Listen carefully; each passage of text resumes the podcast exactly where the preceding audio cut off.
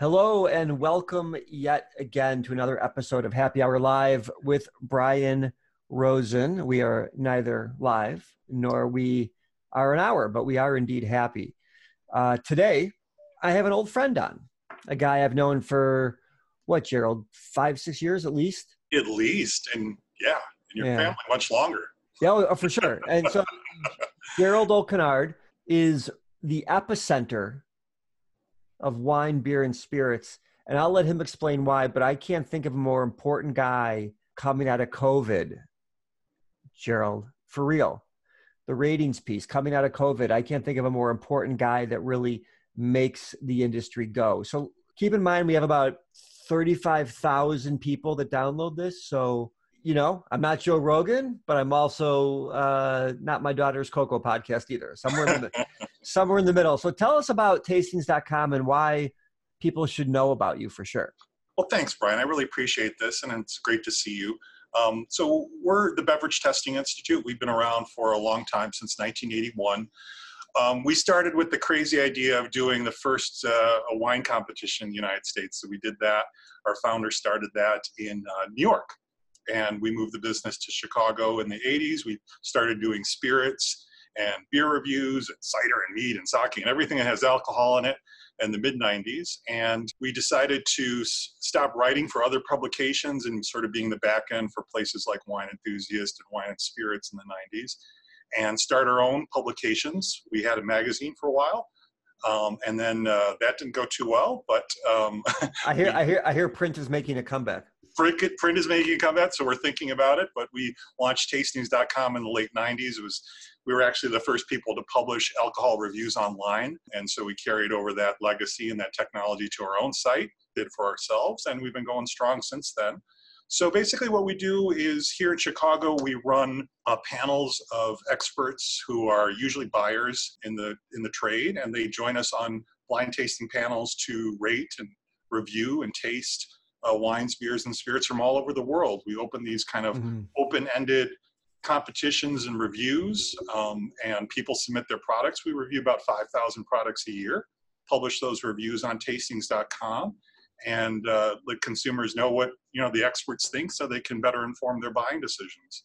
You know, it's it's funny. So that's a that's a very long textbook, wonderful answer, but for but but but I will tell you that the reason why your job is the most critical job in the wine business, I feel, or adult beverage business in general, is because you give scores mm-hmm. and you give reviews and you give ratings. And scores, reviews, and ratings are how the American shopper shops. Yeah. And so, and I remember when when I was CEO of Sam's, we would have we invested millions of dollars in systems that would scrape the internet at the time for oh actually i remember pre that we'd have to type them in like by hand mm-hmm. uh, eh, you know it was very time consuming and then i remember we would scrape the web for reviews and many of the reviews or the ratings were from you mm. did not yeah. know that okay no we we i mean it, it, it was it was really a shit show because we had to employ people to retype the review because it would print out on a shelf tag but the funny thing about the American consumer, and this is, is that from a wine consumer, so the American consumer knows about 10 brands. That's it. We know more, obviously, Jerald, because we're in the business, right? We get it. We know the game. But the American consumer knows 10, 10 brands, maybe by category. If you you want to bet someone, you know, to my listeners, you want to bet someone 50 bucks to name 20 brands of wine or 20 you will you'll make an easy 50 yep. It, it, it, just doesn't exist. So the ratings piece the review piece um, what you do is really the decision maker for a lot of consumers. Right. And there's so many choices out there and that's the thing it's how do you make a choice what what do you rely on to help you? And people need a way to to figure all that out right? There's just too many choices and that's a real that's a real attraction for why people come to the site. We've been you know doing reviews for so long that google recognizes us as an authority we've got great traffic and people basically hit our site real quick. They're, they're looking for something. They want to know what the rating is. They get on they get off and we provide that service for consumers.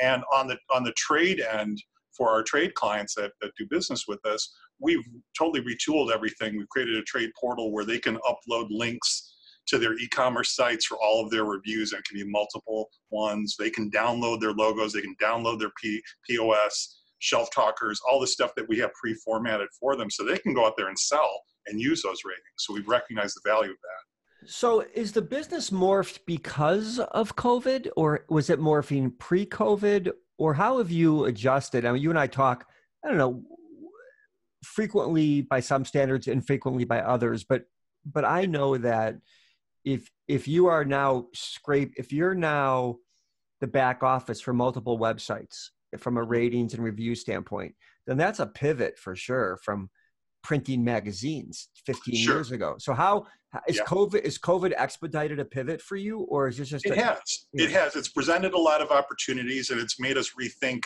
you know the fundamentals of the service and what the value proposition is for our clients so one thing that happened immediately is we um, we decided, okay, we have to concern ourselves with the safety of all the people that are coming in here.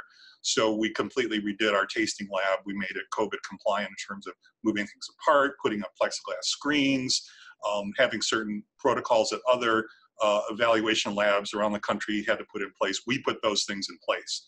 So just just because we wanted our panelists to be safe, but as a result of that, you know, uh, about a month after we did that, we came back in the office in, in, the fall of last year, we started getting calls from people that were like, hey, we can't do our wine competition anymore. Do you have any idea how we could do that? Can you help us?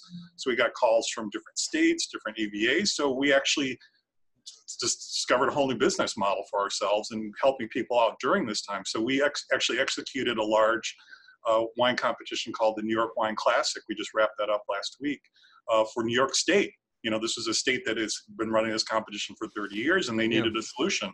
So now we're we're offering that solution to other states other countries that are looking to have their um, you know these these competitions and these these uh, events that they can't execute them safely. So it's a whole new business for us. So for for the listener i think it's important to understand kind of how this goes down. You would you know let's just we'll assume covid times and non-covid times are relatively the same. You, would mail you'd mail your goods to BTI or Tastings.com, and they would. You can either now correct me if I'm wrong. You can either uh, pay a fee and be judged alone, or you can be or you can pay a fee and be judged at the time you're judging that category. It, right. Right. And then what you get is a score, a point total, and you and that becomes you know then from that I know we referred plenty of clients to you, suppliers from from mm-hmm. Bevstrat. You from that you get um, the ability to make marketing materials, the ability to make uh, neckers and shelf mm-hmm. talkers. Right. So now let's let's talk about it in in the framework of COVID. In COVID, I'll give you my own my own experience having traveled throughout the country during this uh, relatively shitty time. You go into a store, you have five minutes to make a decision for your for your whole basket. In the, the old days of browsing and walking a store for an hour looking at labels and looking at um, uh, asking for help from a, a, wine steward or whatever those are gone right now.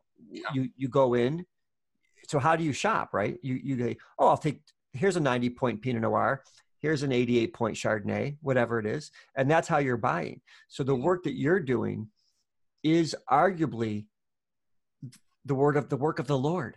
This is like that. I mean, this is this is savior work. You're saving. Right. You're, no, I mean, uh, no bullshit. You're saving brands. You're doing a job for them that no longer it can be done by itself because of COVID. Mm-hmm. No, I think we're really uh, positioning ourselves to be that authority. I mean, we've, we've been doing wine spheres and spirits for so long enough. You know, retailers are coming to us saying, hey, can you um, help us in terms of rating and reviewing products that are their exclusives, which we've never, you know, really had that the retailers as a customer base or client base before. And now we're seeing things from a lot of the big box retailers that need these scores too, because they recognize that they need these things. And if they don't get it fast enough from the suppliers, they're coming straight to us sometimes so that's been great to work with these, you know, Costco and Aldi and all of these guys to um, to help them out. Do you have? Um, we call it a little bit of survivor's guilt. People that are successful during COVID. You know, Um, and this is not about COVID because COVID hopefully is ending relatively soon, and soon is right. a relative soon is a relative term, right? Sure. Right. But is your business gotten better through COVID? I, you know, it's one of those things we were we were working so hard to, to, in our impression to stay afloat last year mm-hmm. that we didn't realize that we had one of our most successful years ever last year. I mean, that, that, was it. You know, hashtag, hashtag first world problem. Yeah, exactly. Which is like, you know, we we were we were, you know, surprised and we were working out of the office for a long time. So, you know, I'm watching the numbers and everything. But as, as you look at some of these other service lines that were coming on and some of these other clients that were stepping up, you know, there were certain segments of our client base that that were having a really tough time, like the breweries, for instance. They got clobbered. So we saw those numbers decline, but we saw other things in spirits. We saw more participation from retail. We saw more consultations for people developing new brands ready getting their ducks in a row when this is over to launch. So a lot more of that kind of business we saw, and it was a very good year. Um, you know, knock on wood for this year that it, that that we still have that kind of momentum. So we were actually kind of at the end of the year when we're looking at the numbers, like, wow, we actually did okay. I mean, we were just surprised. We just assumed it would be terrible, but it turned out to be a good year. Yeah. So I think the lesson there is either a look at your numbers more frequently. Yeah, yeah, and right. on a more on a more regular basis, that that's the financial lesson. Um, do you think that? And I ask this question to a lot of the people that come on the show. Do you think? Uh, well, I'll tell you my opinion, but let me ask you yours first. Do you mm-hmm. think that pot, cannabis, mm-hmm. that there's ever going to be a CBD infused or a THC infused product that's worthy of all the hype? Oh, sure.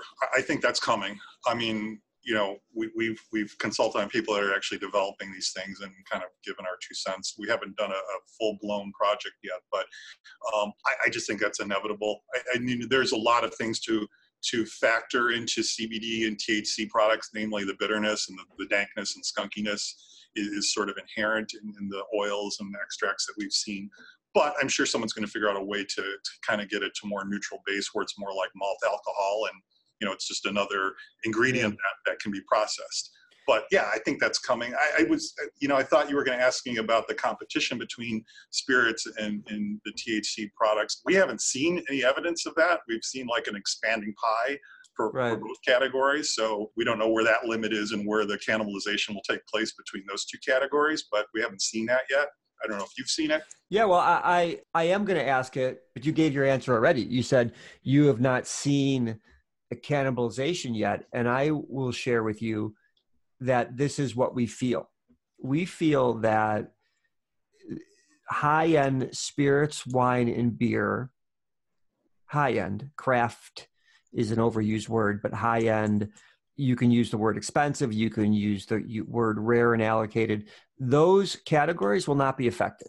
Mm-hmm. I think that Miller Lite, Bud Light, Mich Ultra, you know, Tito's, Stoli, Absolut, Svedka, Luxnova, Beam, Jack, you know, all these kind of mid tier commoditized brands will be affected because the consumer has got to make a choice between getting high or getting drunk at that level. That's the fact. That's the fact. Mm-hmm. You know, at that level, at that 15 $20 a bottle level, because sure. at, at that point, they're, they're not, they're not having a Jack Daniels because Jack is so extraordinary they're having a Jack Daniels to get a buzz.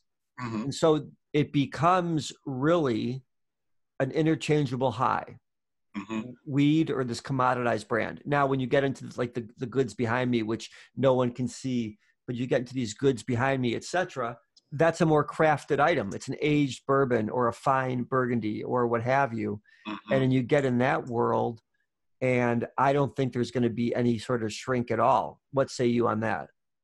Yeah, I agree. I think those those particular categories have more baked in brand loyalty and category loyalty. I would agree with you on that.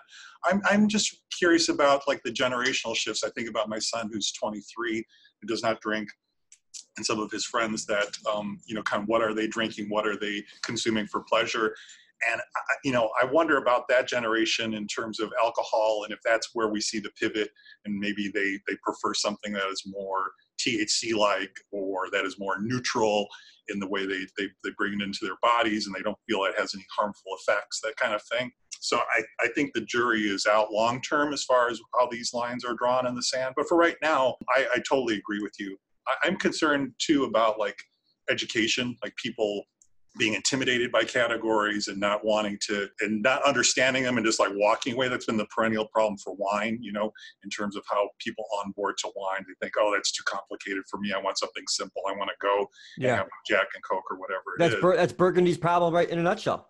Yeah uh, exactly. uh, or a french or a french wine label. That's their problem in a nutshell. They can't the, the labels are so they're standardized so if you understand them you understand them but if you don't understand them you're choosing kendall jackson cabernet instead. Yeah yeah, so I wonder about the onboarding of, of, of, the latest generations to that situation. It's interesting you mentioned France. I mean, we've seen a big uptick in, in interest in our services from France, and we're, we're, we're pleasantly surprised by that. And we think a lot of them are, are these less traditional producers that, um, that are looking to, to get into the U.S. market now that the tariff thing looks like it's going to be settled and want to present a different kind of proposition for what French wines are. And I, I think that's exciting that they're recognizing that there's this barrier and they want to get around it. Yeah, you know it's funny. It's I was on a call this morning, and there are there's containers of products sitting out in the Pacific and the Atlantic because they can't get warehouse or dock space. Mm. So you, you know because when the previous administration put together the tariffs, it forced everyone to come over prematurely, right? Mm-hmm. So, you, so to send over wine from the EU in advance of the tariff hitting, at the same exact time COVID hit, right? So the docks shut down. Mm.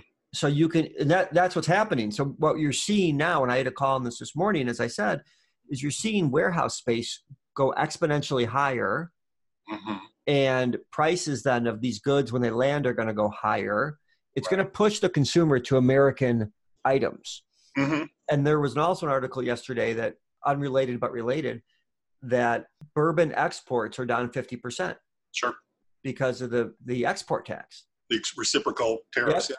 Yeah. Yeah. Mm-hmm. So in my eyes, there may even be a surplus of American bourbon in this country because the ability to sell it in Europe it prices it out of the out of the market. Mm-hmm. Now we live in a capitalist capitalistic world, so chances are independents are just going to or suppliers and, and importers are just going to raise the price. Correct. Right but th- these are uneasy times for sure. Mm-hmm. So let me, um, that's good insight for sure. Thank you. Um, we play a game here on the show. All right. Uh, and it's called um, Drink It or No Thanks, I'll Pass. And, okay. And, and it, what we do with that is um, I recommend, I talk to you about a topic or I mm-hmm. recommend a topic and you say, drink it is I'm into it. I like it. I think it it's got a future in the around future. Not you necessarily, but a future. Mm-hmm. A pass would be, you know, limoncello flavored tequila. Right? okay. You know, so you, we're clear on the ground rules. Understood. Yeah, fun. Talk to me about non-alc. Drink it, or I'll take a pass. Oh, drink it drink it, drink it, drink it. I, I, think, you know, literally for me, that's a thing. I'm looking at all the the you know to cut down on some calories, lose a little weight. So now I'm thinking, okay, I'm I'm having a little too much alcohol. What are some non-alcoholic alternatives? And you know whether it's Lagunitas hoppy water or non-alcoholic beer or whatever it is, uh, I'm, I'm a consumer. And I, like I said, you know, my son and, and his friends, they're looking at that category too. So I think that's that's very on trend. It's interesting that we're looking at some brands here ourselves, and non-alc is a trend. The question really is: is it? It's a micro sliver of a sliver right? Mm-hmm. so how how big does it get but it's interesting. There's a lot of there's been a lot of purchases in the last couple of weeks or or uh, investments in non-alc spirits. Tanqueray just launched one this week. Uh, Ketel One i think did the same. So there's a lot of non-alc uh, attention. Um, canned rtd drink it or no thanks i'll pass? Drink it. Again we just finished up our first review of cans cans of all types canned wine you know canned cider canned cocktails was very successful. We had a big response, a lot of interest in the reviews. Um, I, I, think it's here to stay for a while. I do. Mm-hmm. Okay. Half bottles. Half bottles. Um, yeah, that's all. That's almost a parlay. I think I would say pass. because I think people are into value and I think people are into stocking up still in that kind of mode. And I don't think the half bottle represents that. I think half bottles are actually quite not small enough. I think what's interesting now is I've seen some of our, our retail friends and partners get into virtual tastings where they're they're doing you know smaller bottles. So I think that's maybe the kind of uh, application for, for half bottles is for people that are that are sort of experimenting and, and trying virtual tastings before they buy maybe half bottles or even smaller sizes. So I think okay. that's kind of what but, that's about. The, I think it, it, was it's some Hollywood celebrity, and I, I, I'm going to mess up on the name, so I'm not going to say the name. If you can't drink a bottle of wine in one sitting, you shouldn't open the bottle of wine at all. that's good. That's that's it's something along those lines. Mm-hmm. I, I, have one more for you, and we talked about THC uh, a little bit earlier. Do you think that the beverage industry, and that's why obviously um, Constellation bought a pot company in Canada, and why Breakthru bought a distribution up in Canada. Do you think that the three tier system is perfectly situated to, to be the regulatory body of cannabis being sold at retailers? I do. I do. I think it's a it's a logical, easy entry kind of choice to the thing, as opposed to setting up a whole new system. You know, I, I, I don't I don't know. You know, from the grower supplier standpoint, you know, I've never I haven't talked to one. I haven't seen what their perspective on this. If they're looking for that kind of partnership, or if they think that it should be a different kind of system. Mm-hmm. Um, I don't quite have the the resources and uh, knowledge to, to speak to, to that side of the equation. But it does make a lot of sense from an economic standpoint, just looking at it in the abstract. To say, yeah, if you yeah. want to slot in another kind of controlled substance, with there's already a mechanism in place, and with distribution to all of the places where people would buy it, so why not? Yeah, I don't disagree, and I think that again, if if you're the some of the, the big distributors in the game, you've got a full on pot business somewhere, either mm-hmm. pu- either public or private, where you're angling for exactly what we said to mm-hmm.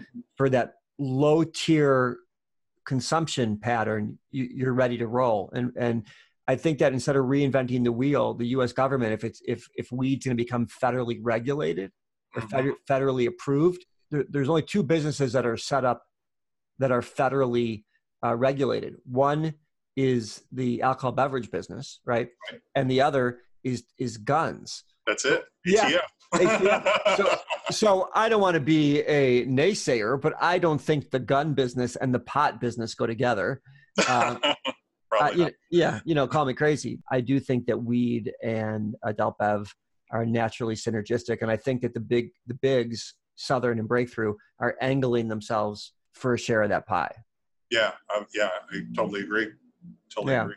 Hey, man, thanks so much for coming on. Brian, this is fun. Please, I, I love this. Thank you. Yeah, no, I'm glad you were on too. Let me um, let thank you to uh, to Jerald and and how can they get a hold of you if they want to send their wines in, if they want to be part of the great work you're doing? Well, thank you. I think they should just go to our website, bevtest, B E V T E S T dot com, and uh, they'll find all the information about all of our services there. Yeah, good. And I'll and I'll tell you something. I've used you. I've referred you clients for years and you do great work. I'm glad you came. I'm glad you came on the show, Graham. And uh, thanks for playing the game. Appreciate it.